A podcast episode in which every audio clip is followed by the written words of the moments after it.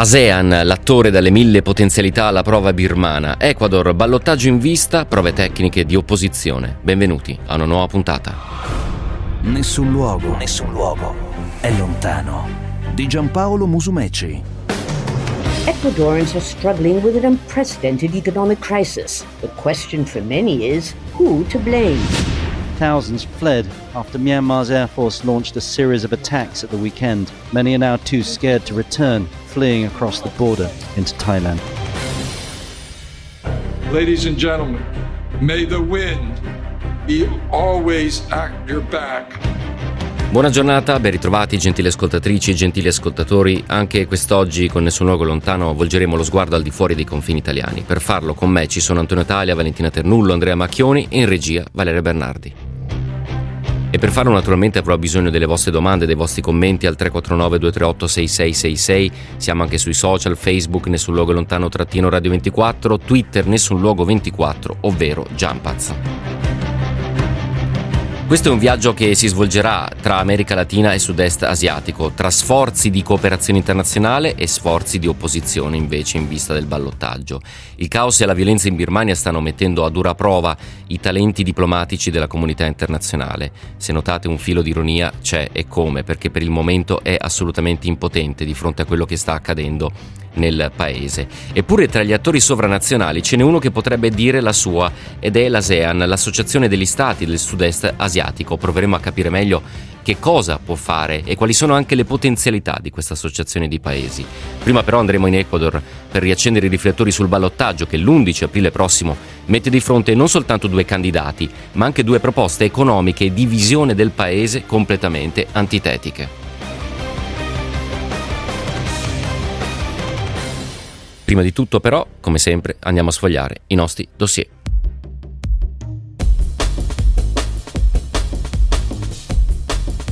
Il primo ci arriva da Teheran o da Washington se volete, una breaking news ripresa dalle agenzie e data forse mm, per primo dal New York Times ehm, c'è la disponibilità da parte di Teheran e di Washington di sedersi la settimana prossima, però in maniera indiretta, al tavolo di Vienna per iniziare quella che sarà sicuramente una lunghissima maratona di colloqui per rientrare negli accordi sul nucleare. Naturalmente sarebbe un voltapagina incredibile non soltanto nelle relazioni tra Stati Uniti e Iran, ma addirittura per l'intero equilibrio del Medio Oriente. Sono certo che mentre vi parlo in questo esatto istante alcune monarchie del Golfo e i loro ministri degli esteri stanno saltando sulla sedia, perché ricorderete con gli accordi di Abramo si è creato questa sorta di nuovo fronte che comprende Stati Uniti, Israele e alcuni paesi del Golfo appunto che sostanzialmente addita l'Iran come male assoluto, come minaccia. È chiaro che se in questo momento l'amministrazione Biden, oltre a mantenere gli accordi di Abramo, va a parlare con, anche con Teheran, come dire, questo abbraccio ecumenico sul Medio Oriente potrebbe essere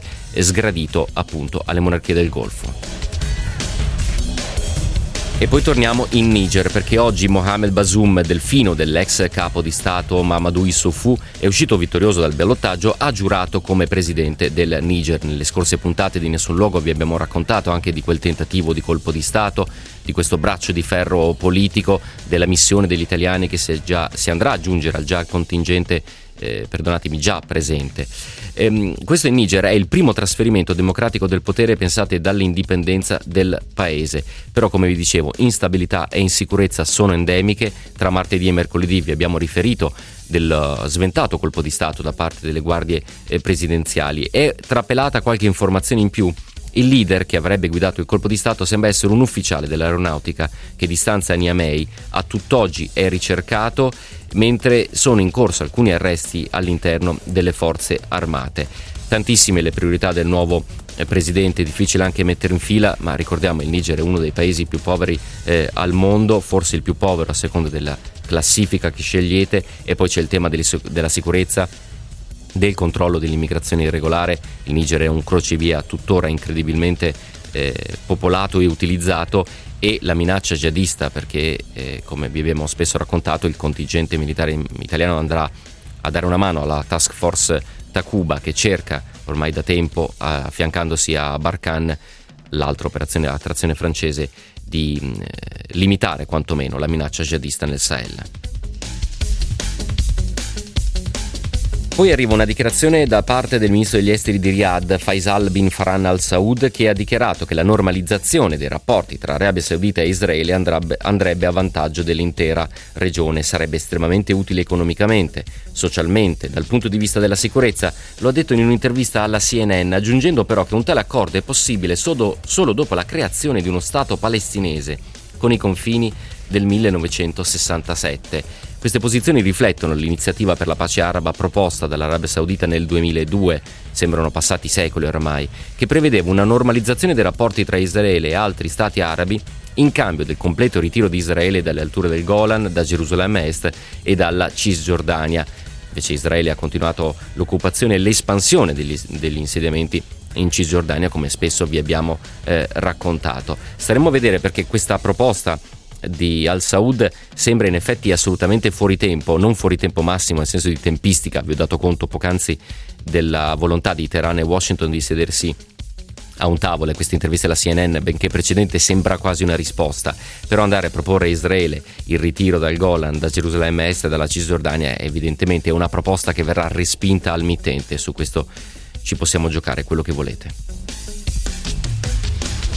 Poi avete sentito a Taiwan è salito almeno a 54 morti il bilancio provvisorio dell'incidente ferroviario che è avvenuto appunto sull'isola. Secondo la Taiwan Railways Administration il treno composto da otto carrozze era in viaggio da Taipei a Taitung ed deragliato all'interno di una galleria a nord di Huailien, siamo sulla costa orientale di Taiwan.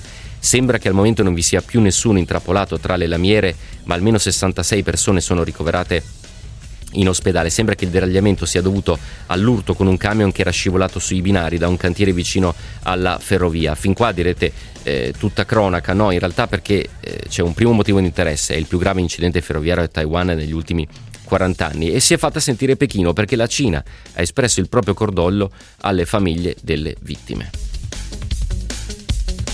Poi torniamo nella situazione in Tigray, quindi andiamo in Etiopia, la regione che tanti grattacapo eh, ha dato al premier mh, mm, Abiy Mohammed, eh, Ahmed. Scusatemi.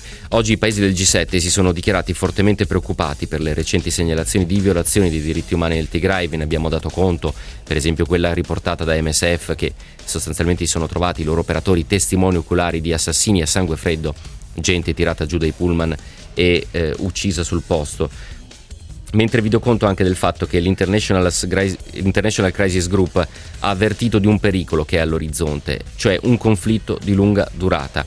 Il G7 ha detto che il governo etiope deve rendere conto di chiunque sia stato responsabile di crimini sui diritti umani, ricorderete anche le ambigue posizioni di Abiy Ahmed all'inizio negava eh, posizioni eritree sul suolo etiope, eh, aveva negato assolutamente qualsiasi violazione dei diritti umani da parte dei suoi militari, però aveva anche negato l'accesso alle organizzazioni umanitarie e ai giornalisti in posto.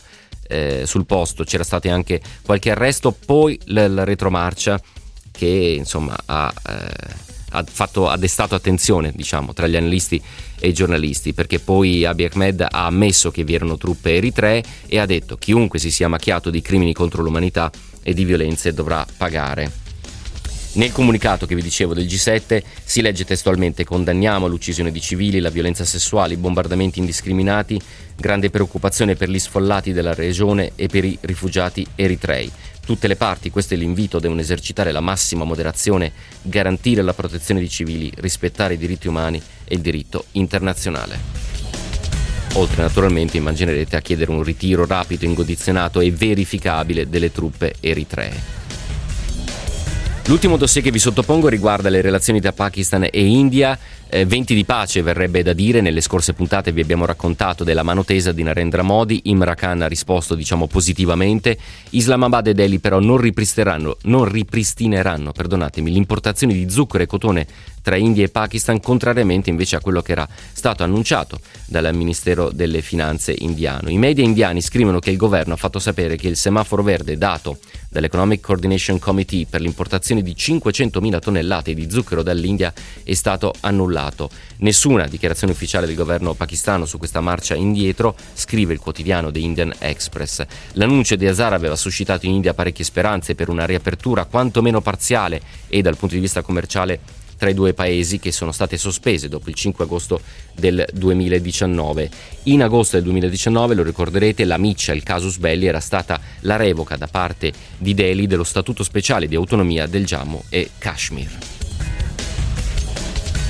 Questi erano i nostri dossier internazionali, fatti, spunti e notizie che diventeranno le prossime puntate qui a Nessun Luogo Lontano. Adesso con il racconto di Valentina Ternullo e Valeria Bernardi andiamo in Ecuador. Despite the pandemic, Ecuadorians flocked to polling stations in record numbers to choose a new president. Hemos vivido un proceso de desinstitucionalización. Abbiamo vissuto un periodo di smantellamento delle istituzioni durante il quale si è ingannato il popolo ecuadoriano. A todo nuestro país.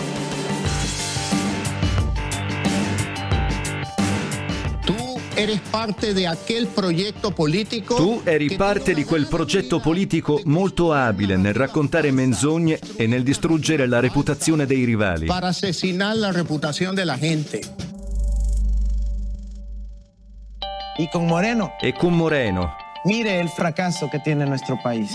Beh, vedete che disastro è diventato il nostro paese.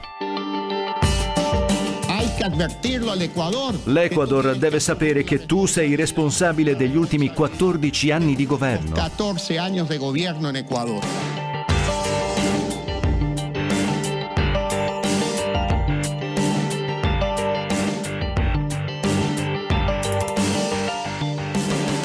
E così Valentina Ternullo e Valeria Bernardi hanno raccolto in qualche modo le ultime dichiarazioni infuocate, lo avete sentito, dei due principali candidati. A sinistra Andrés Arauz, candidato dello schieramento Unión per la Speranza che comprende i partiti Centro Democratico e Fuerza Compromiso eh, Social. È uno schieramento che si ispira all'ex presidente di sinistra Rafael Correa, dall'altra parte Guillermo Lasso, candidato di Creando Oportunidades ex direttore generale della Coca-Cola, formazione totalmente eh, diversa, da un lato un approccio quasi keynesiano, si vuole l'intervento statale, dall'altra parte eh, quel neoliberismo che invece da sinistra viene bollato come assolutamente inefficace per risollevare le sorti di un paese che negli ultimi anni non se la sta passando bene anche dal punto di vista non soltanto economico ma della gestione della pandemia. Ricorderete le rivolte nelle carceri, almeno 80 morti, centinaia di, di feriti, una diaspora che continua molto spesso a cercare fortuna in Europa. Tutti questi problemi dovrà risolverli chi vincerà il ballottaggio l'11 aprile prossimo a queste elezioni presidenziali così importanti. Buongiorno e ben ritrovato, nel suo luogo lontano Roberto Darin, inviato per il Sole 24 Ore in America Latina. Roberto, ciao. Buongiorno a tutti voi. Allora, ci aiuti a capire l'importanza di questa tornata elettorale perché stavo provando a raccontare di come non soltanto vi sono due sfidanti, ma anche due modelli, due modelli economici per l'Ecuador, due visioni addirittura proprio sistemiche no, del paese che sarà. Sì, è proprio così, sono due modelli di sviluppo totalmente divergenti e che in altre contrapposizioni elettorali in America Latina abbiamo già eh, assistito, abbiamo già, mh, mm, le abbiamo già monitorate, quindi un modello di, di un paese lacerato che ha vissuto delle, una crisi economica drammatica già prima del Covid e ora il Covid si è abbattuto con eh, grande forza. Eh, da una parte ora abbiamo Guillermo Lasso che è un banchiere sostanzialmente, quindi ripropone il classico modello di riduzione della spesa pubblica, riduzione de- delle tasse, più privatizzazioni. Dall'altra parte eh, Andrés Arauz che è un, un, molto più giovane ed è un, un leader che invece eh, possiamo collocare tradizionalmente nella sinistra latinoamericana. Ora, il, le elezioni, eh, il ballottaggio che ci sarà tra pochi giorni eh, prevede una vittoria schiacciante di Araus eh, perché ehm, anche, ci sarebbero anche i voti di questo indigenista importante perché non dimentichiamo che l'Equador è un paese dove eh, c'è una percentuale rilevante di etnia indigena, ehm, ecco, ha mh, ricevuto, ottenuto una percentuale di voti molto consistente nel primo, nella prima mh, tornata elettorale e per pochissimo, una manciata di voti, 30, 32 mila voti, sì. non è stato, eh, si chiama Iacu Perez, questo Sì. è il leader indigenista, non è andato lui al ballottaggio al posto del liberista Lasso, quindi ecco questi voti dell'indigenista molto facilmente andranno alla sinistra di Andrés Araúz e quindi la vittoria secondo la maggior parte degli analisti dovrebbe andare con una relativa facilità al modello di centro-sinistra. Questo è il quadro generale. È Sì. pur vero che ci sono due specificità nel caso Ecuador. Uno, eh, il paese che è diventato un paese petrolifero a tutti gli effetti, la maggior parte dei ricavi in dollari avviene dal 2014 con l'esplorazione di pozzi di petrolio che sono stati riscontrati e si è verificato eh, essere di, di- di buona eh, Sì. rilevanza, ci sono compagnie in- internazionali e quindi ehm, parliamo di un paese che appunto è un paese energetico. Dall'altro c'è questa grandissima, come chiamarla, mh, eh, contraddizione e eh, al tempo stesso fenomeno interessante da osservare anche per noi occidentali eh, pe- europei, ehm, la dollarizzazione. Il paese da vent'anni esatto è- è dollarizzato, che significa che la moneta, vecchia moneta di Sucre non esiste più tecnicamente. Sì. Quindi non solo tecnicamente ma effettivamente, quindi mh, eh, non si stampa moneta, quindi il paese a tutti gli effetti, qualsiasi scambio avviene in dollari. Ora, eh, mentre i casi di dollarizzazione che eh, in altri momenti sono stati eh, registrati in America Latina dall'Argentina a Panama, eh, o ad- in altre situazioni per momenti più transitori sono stati poi fallimentari. Mm, In, in Ecuador, questo è l'aspetto più, più eh, interessante anche da un punto di vista sociologico, la stragrande maggioranza degli equadoregni o equatoriani, a seconda Sì. delle- di come li si voglia definire, sono per la dollarizzazione, nonostante eh, abbia comportato una deprivazione forte da parte della, della popolazione. Che significa paese dollarizzato? Significa che il paese rinuncia sostanzialmente alla propria politica monetaria, quindi non ha più la possibilità di battere moneta alla banca Sì. centrale, quindi Sì. non ha deve rinunciare categoricamente a una delle due leve, una è la politica monetaria e una è la politica fiscale. La politica monetaria significa espandere con- o contrarre la quantità di moneta e manovrare i tassi di interesse. Ecco, Certo. questo, questo l'Ecuador non lo fa più, quindi rinuncia in modo eh, sovrano Sì. eh, a, a un- a un'opzione di politica economica di straordinaria importanza e questo è eh, curioso. Io ho intervistato due volte l'ex presidente Rafael Correa Sì. che ora ha nominato questo suo uomo che è il leader di sinistra che probabilmente vincerà le elezioni, Araúz.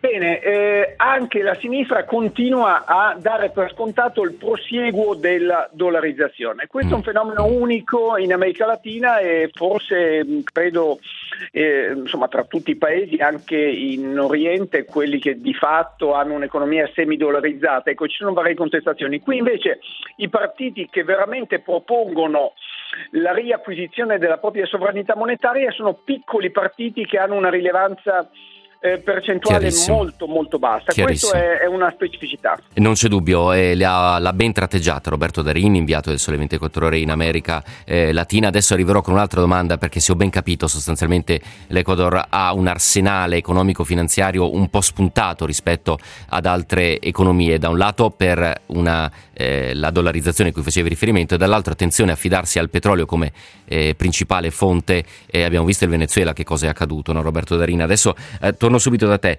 349 238 6666 tra i vari messaggi la pandemia sta spingendo verso una politica più sociale, più inclusiva perché le disuguaglianze stanno aumentando, questo in particolar modo nel centro e Sud America e ha ragione l'ascoltatore. Ehm, sinteticamente se puoi Roberto Darin, non è un rischio legarsi troppo al petrolio e legarsi troppo al dollaro? Eh, sì, dici bene, è assolutamente così. Eh, il Venezuela è, ne l'esempio più, più eclatante, è un paese che ha le maggiori riserve provate di petrolio al mondo, quindi stiamo parlando di 300 miliardi di barili di petrolio, eh, e, ehm, eppure, eppure non ha saputo affrancarsi da una crisi gravissima pur- eh, da- ormai, che, che la ormai da molti anni per aver di fatto abdicato a qualsiasi forma di Eh sì. sviluppo parallela o quantomeno di non, anche paesi molto, molto evoluti tipo la Norvegia che sono paesi eh, petroliferi importanti hanno saputo utilizzare dei, dei, dei, dei fondi eh, delle risorse petrolifere con, anche a scopo sociale e anche eh, come base per poter avviare attività di altro tipo. Questo purtroppo non è avvenuto in Venezuela e non sta avvenendo, non sta avvenendo in, in, in, Ecuador. Chiaro. E quindi eh, a Quito, che è la capitale dell'Ecuador, eh, questo è un dibattito forte in cui da una parte il petrolio si è eh, rivelato negli ultimi tempi eh, una risorsa strepitosa certo, a cui certo. naturalmente è difficile rinunciare, dall'altro ci si chiede ah, va bene ma che facciamo? Ci, ci leghiamo mani e piedi, è chiaro, esatto. non c'è dubbio, anche perché il precedente non è, è, non è, particolarmente confortante. Grazie mille Roberto Darini, inviato del Sole 24 Ore in America Latina. Roberto, buona giornata e buon lavoro. Buona giornata, grazie.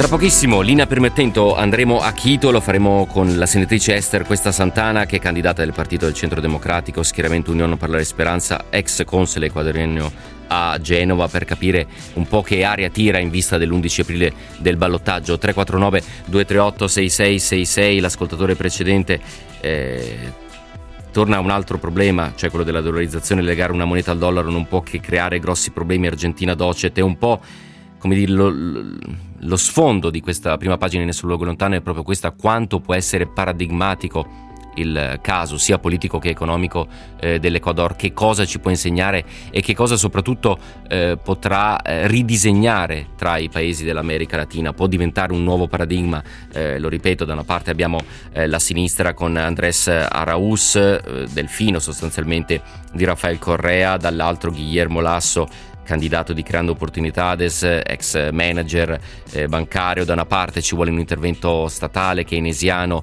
impulso da parte dello Stato all'economia, spese sociali, investimenti di un certo tipo, dall'altro quell'approccio eh, neoliberista invece che la destra in tanti paesi dell'America Latina continua a portare avanti.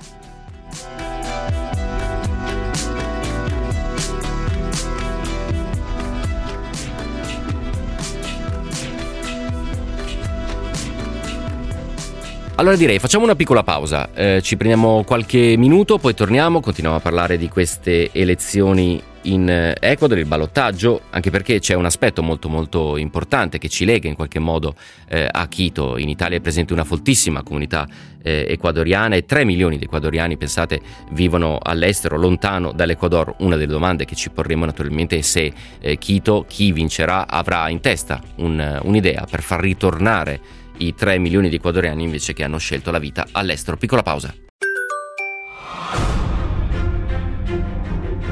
Nessun luogo, nessun luogo è lontano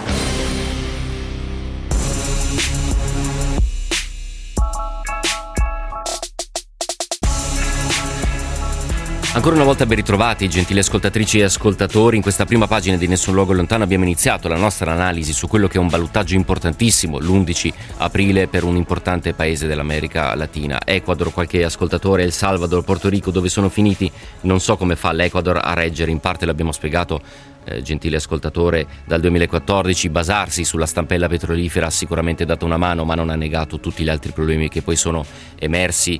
Eh, con Roberto Darina abbiamo ben sottolineato, spero, come legarsi mani e piedi a un unico introito, a un'unica eh, risorsa come quella petrolifera e eh, affiancateci la dollarizzazione, in qualche modo vada a circoscrivere in maniera molto molto stringente anche le possibilità di creatività economica, finanziaria, di sviluppo dell'importante paese. Abbiamo qualche difficoltà a collegarci con Quito, immaginate? Allora direi andiamo avanti con la nostra scaletta e poi in chiusura proveremo a risentire la eh, senatrice. La seconda pagina di Nessun luogo lontano ci porta veramente dall'altra parte del mondo. Vi abbiamo raccontato quasi tutti i giorni sostanzialmente il bilancio delle violenze in eh, Birmania. Vi stiamo anche raccontando della totale impotenza dei grandi organismi, organismi sovranazionali. L'ONU con il meccanismo dei veti incrociati in seno al Consiglio di sicurezza non riesce nemmeno a prendere posizione. Chi potrebbe farlo è l'ASEAN, l'Associazione degli Stati del Sud-Est asiatico, è nata nel 1967, ne fa parte evidentemente anche la Birmania. Sentite in 90 secondi un po' di informazioni utili per poi navigare tra questi paesi.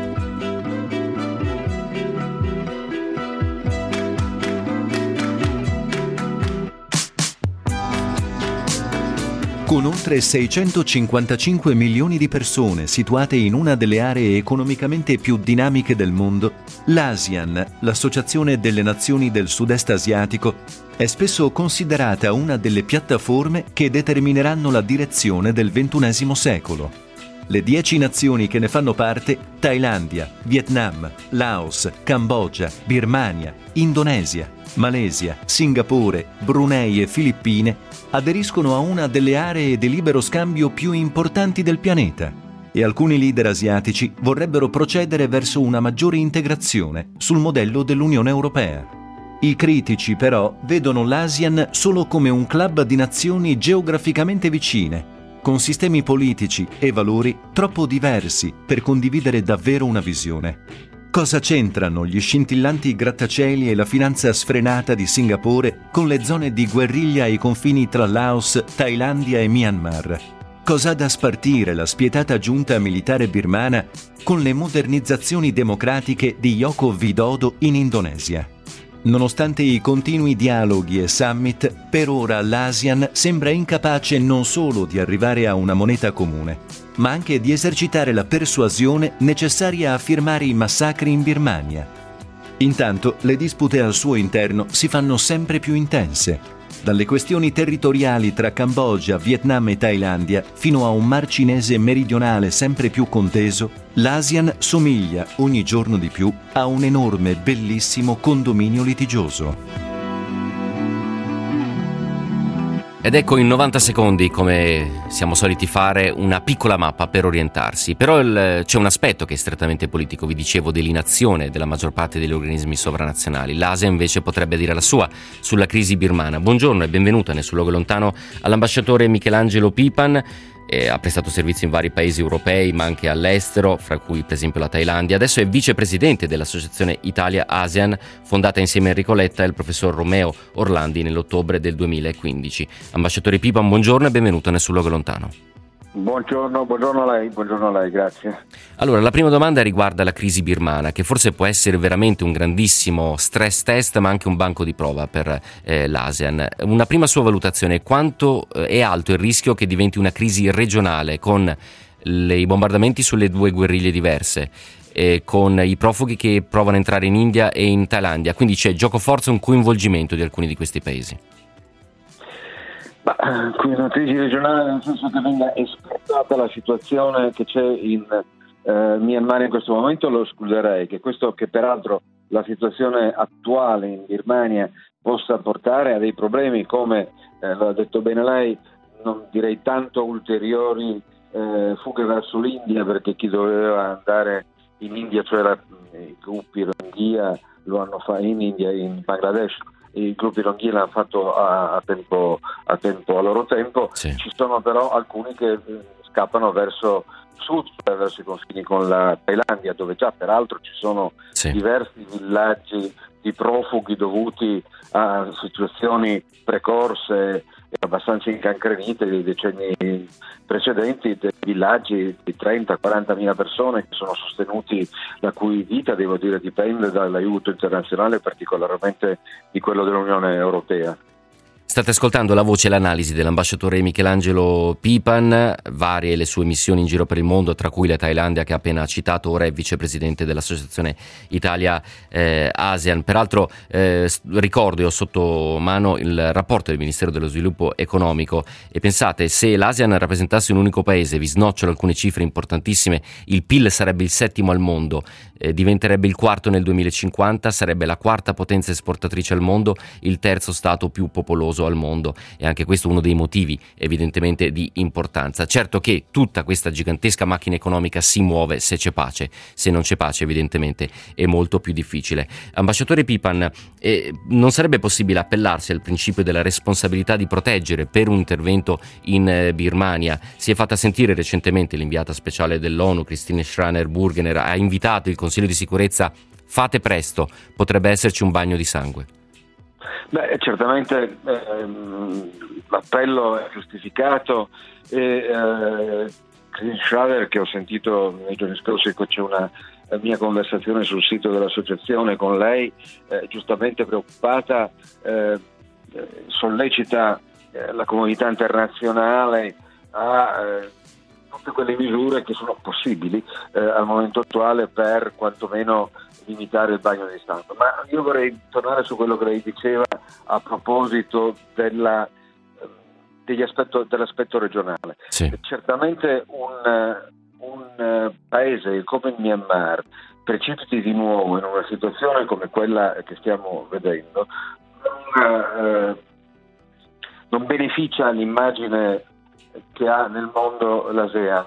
Eh, mm. Mi permetto anche di aggiungere qualcosa a quello che avete detto nella vostra scheda di eh, presentazione dell'ASEAN. L'ASEAN negli ultimi anni ha fatto dei passi da gigante, non soltanto è diventato progressivamente con dei tassi di crescita impressionanti che sono intorno al 6% nell'arco degli ultimi vent'anni più o meno. Sì. Eh, eh è diventato una delle più grandi potenze economiche mondiali ed è incamminata a diventare, come dicevate prima, eh, il, il, quarto paese, eh, il quarto gruppo economico del mondo, ma è anche al centro, si è messa al centro eh, a dicembre dell'anno scorso di una grande gruppo, raggruppamento di libero scambio, di libero mercato che si chiama RCEP, di cui fanno parte anche la Cina, il Giappone, la Corea del Sud, eh, l'Australia la Nuova Zelanda. Pensate, questa, eh, questo raggruppamento di libero mercato per la prima volta vede Cina, eh, Giappone e Corea del Sud eh, far parte di un accordo di questa portata. Ora, quindi è un paese che sempre di più, eh, è un raggruppamento, l'ASEAN, che sempre di più assume importanza internazionale, molti dei suoi paesi, ho detto più o meno una media del 6%, sì. ma alcuni viaggiano, viaggiano, a delle medie astronomiche, eh, non tanto Singapore che conosciamo da molti anni, ma eh, certi paesi come per esempio il Vietnam hanno attirato eh, l'anno scorso, negli anni passati, da, da quando è iniziato il decoupling fra gli Stati Uniti e, e la Cina, hanno attirato moltissimi investimenti che prima invece ne stavano in Cina e quindi la sua crescita è eh, salita alle stelle. Di conseguenza, eh, non solo, ma l'ASEAN sta estendendo la propria competenza dai campi puramente come dire, economici di libero scambio a delle ambizioni molto più ampie, avendo dei, dei eh, pilastri del, di questa nuova comunità che comprendono anche eh, la sicurezza, che comprendono gli aspetti sociali e quelli sì, culturali. Sì. Di conseguenza è un, è un gruppo che cresce, è un gruppo che ha tutti gli interessi a non vedersi dire, indebolire l'immagine internazionale a causa di un problema di, di questo genere. Certo. Quindi c'è da pensare, c'è da pensare e da sperare che questo proprio interesse lo sappia eh, trasformare in un qualche forma di azione concreta. Ora, mm. l'azione mm. concreta nella tradizione dell'ASEAN eh, è sempre stata quella della non ingerenza sostanzialmente, no? un principio esatto, fondativo. Ecco. Esatto, è, mm. è, è, la non interferenza degli affari interni degli altri paesi è uno dei principi fondativi che in qualche modo ha anche garantito nei, negli anni iniziali più difficili, perché è nata durante la guerra fredda, ricordiamocelo, sì, sì. Eh, ha, ha, ha, consentito la sua sopravvivenza e ha poi permesso che eh, progressivamente crescesse no? e ne è stata anche un po' una chiave di successo, spesso dei problemi è vero non c'è stata interferenza, ma questo vuol dire soprattutto non far vedere che non c'è interferenza, non mm. vuol dire certo. trovare una soluzione sì. di salvare la faccia, come, come si eh, dice eh, da quelle parti, cioè di non mettere nessuno in imbarazzo. Quindi eh, c'è molto da sperare che i paesi dell'ASEAN, considerata non soltanto la situazione oggettivamente in se stessa, ma anche in relazione al future eh, fortune dell'associazione, che possano, vogliano e possano in qualche modo parlare con eh, i generali e convincerli certo. a delle posizioni più moderate. E quindi in sostanza l'ambasciatore Michelangelo Pipan, lo ricordo attualmente vicepresidente dell'associazione Italia ASEAN, va in qualche modo a confortare la nostra tesi. Se l'ONU ha le mani legate, forse in seno all'ASEAN, peraltro mi permetto di sussurrare io, l'Indonesia sta sostanzialmente guidando questi sforzi, pur andando a violare in qualche modo il principio di non ingerenza, pur di eh, arrivare a una pace e duratura nella risoluzione del conflitto potrebbe dire la sua. Ringrazio tantissimo l'ambasciatore Michelangelo Piban per essere stato con noi. Ambasciatore, buona giornata e buon lavoro e alla prossima. Grazie, alla prossima.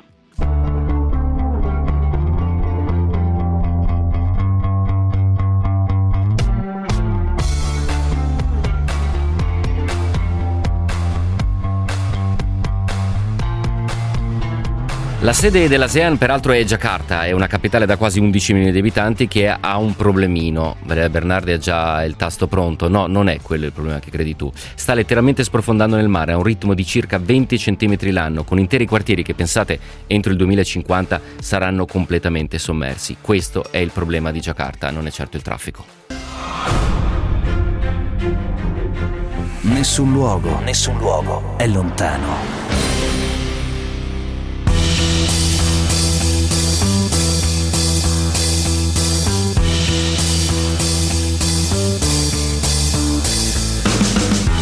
Aggiungiamo l'ultimo tassello alla nostra analisi su quelli che sono gli sforzi dell'ASEAN, probabilmente a trazione indonesiana, lì dove il Consiglio delle Sicurezza delle Nazioni Unite si è dovuto fermare. Andrea Macchione ha raggiunto Jürgen Roland, già professore di relazioni internazionali all'Università di Friburgo in Brisgovia, è un esperto proprio di quella eh, zona. C'è un aspetto che è interessante, l'abbiamo in parte toccato, quello dei profughi birmani che si stanno riversando anche in India.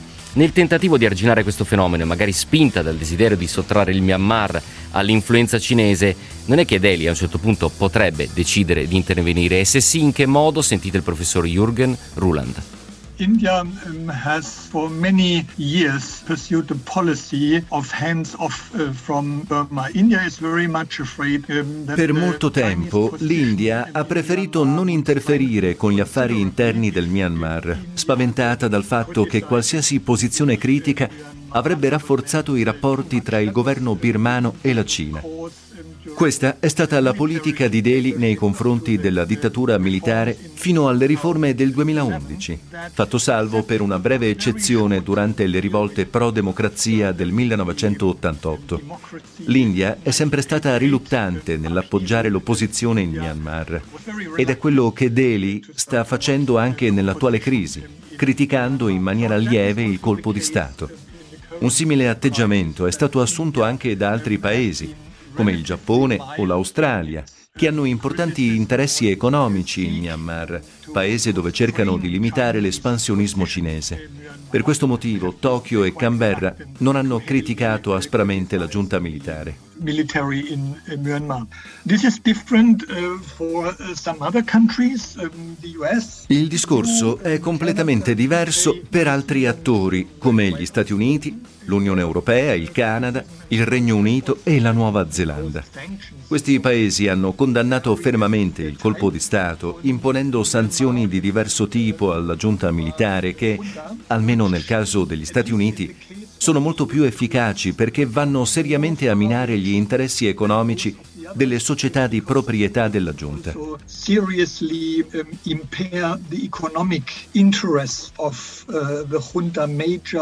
Ähm, holding ähm, companies ähm, of the junta